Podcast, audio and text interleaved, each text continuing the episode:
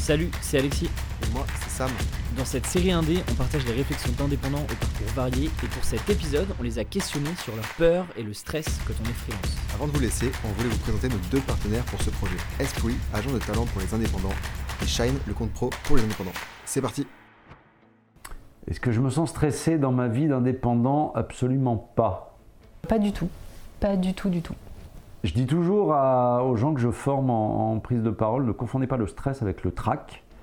J'ai le trac, ça m'arrive encore, et heureusement, parce que le jour où je l'ai plus, j'arrête de faire ce métier d'animation. Ça me fait rire quand on me demande si je me sens stressée en tant qu'indépendante parce que en tant que personne, tout simplement, je suis de nature euh, très anxieuse et stressée. Donc comme c'est difficile de faire la séparation entre vie personnelle et vie professionnelle quand on est indépendant, forcément, euh, je suis stressée aussi bien dans mon activité que dans ma vie de tous les jours. Bien sûr que tu as le droit de te planter. Au début, j'avais un peu peur. C'était un truc que je disais quand j'ai fini mes études. Donc, moi, j'ai fini mes études en 2016, ça va faire 5 ans déjà.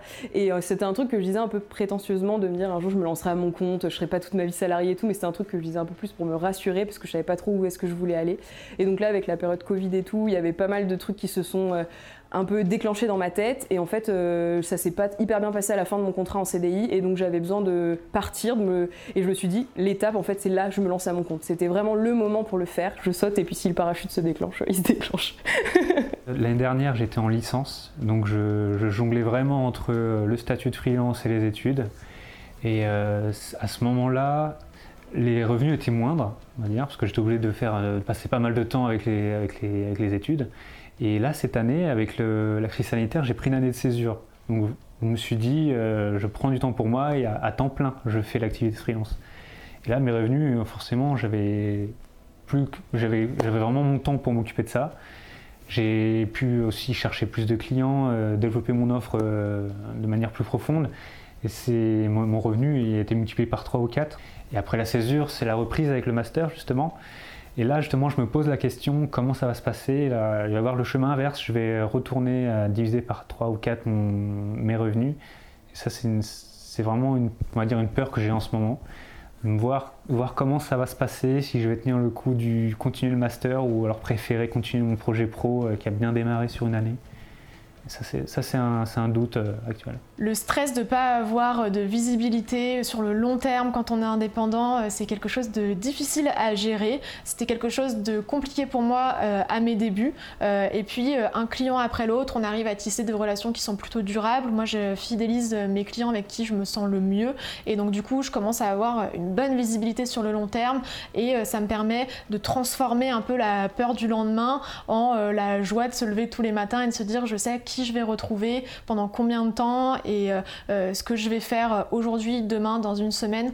Euh, avec le temps, on commence à avoir une bonne visibilité quand on est indépendant, en tout cas dans ma situation, et ça me permet d'atténuer un peu le stress du lendemain et de l'incertitude. Euh, en fait, c'est pas avoir de, de, de vue euh, plus loin que euh, les six prochains mois, parfois. Pour le coup, moi, plus tu me donnes de la visibilité, plus je stresse. Donc, euh, moi, euh, demain, je sais que je prends le train. Déjà, c'est une bonne, c'est une bonne, c'est un bon paramètre. Mais non, j'aime bien ne pas trop savoir ce que je fais à l'avance parce qu'il y a un côté où bah, t'es toujours surpris, toujours euh, dans la non-routine justement. Et moi, c'est ça qui me, plaît. Plus le planning avancera, parce que bah, plus tu grossis, plus tu dois être un peu organisé. Il y a un côté aussi où ça va, ça va te perdre. Et donc ça, je verrai comment je le gérerai. Il y a déjà des trucs qui se profilent pour la rentrée, des choses comme ça.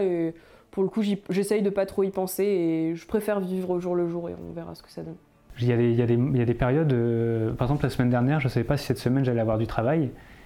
Et euh, j'ai eu, une demande lundi, une aujourd'hui, et, euh, et ça arrive du jour au lendemain. Ça arrive toujours comme ça en fait. Au début, j'ai eu des creux d'une à deux semaines. Je me remettais en question sur l'avenir de mon activité. Et très vite, j'ai vu que il fallait pas s'en soucier, que ça finissait toujours par arriver du jour au lendemain. euh, au final, on va dire, j'ai un rythme de croisière assez constant. Donc je me, je me pose pas trop de questions là-dessus et ça coule bien. Donc c'est pour ça que je suis assez confiant sur la suite. Je me dis que ça peut continuer comme ça, sans trop s'en soucier. Alors le fait de ne pas avoir de visibilité sur, euh, sur le, le moyen terme, euh, c'est pas une source de stress, mais parfois c'est euh, une source de déception parce que j'aime tellement travailler que je me sens vraiment frustrée quand j'arrive pas à avoir autant de jobs que je voudrais ou que je pourrais faire.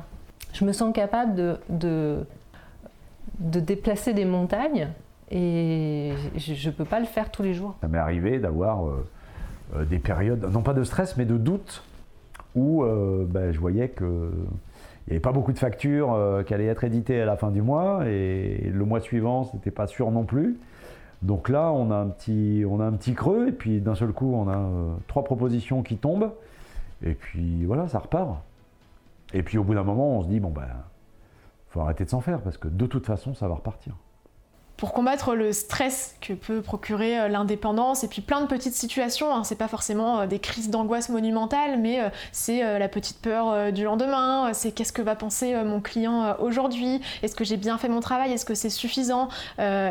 toutes ces petites peurs, ces petits moments de stress, pour moi, c'est hyper important d'avoir des moments off pour vraiment me relaxer, me reposer et presque les étouffer, ces moments de stress, en faisant autre chose et de me déconnecter tout simplement, d'aller marcher, de faire du sport, de voir des amis, mais vraiment d'avoir ces moments où on peut souffler et couper dans notre travail, sinon euh, on se laisse euh, surmonter par ces moments de stress. Après avoir envoyé un travail et pour pas trop stresser en attendant le, retour, euh, le mieux c'est de, partir sur une autre tâche, ne plus penser à ce qu'on vient d'envoyer, c'est partir sur une autre tâche ou alors faire une petite game entre amis, voilà, pour penser à autre chose. Pour moi, sortir de sa zone de confort, ça veut dire avoir un challenge.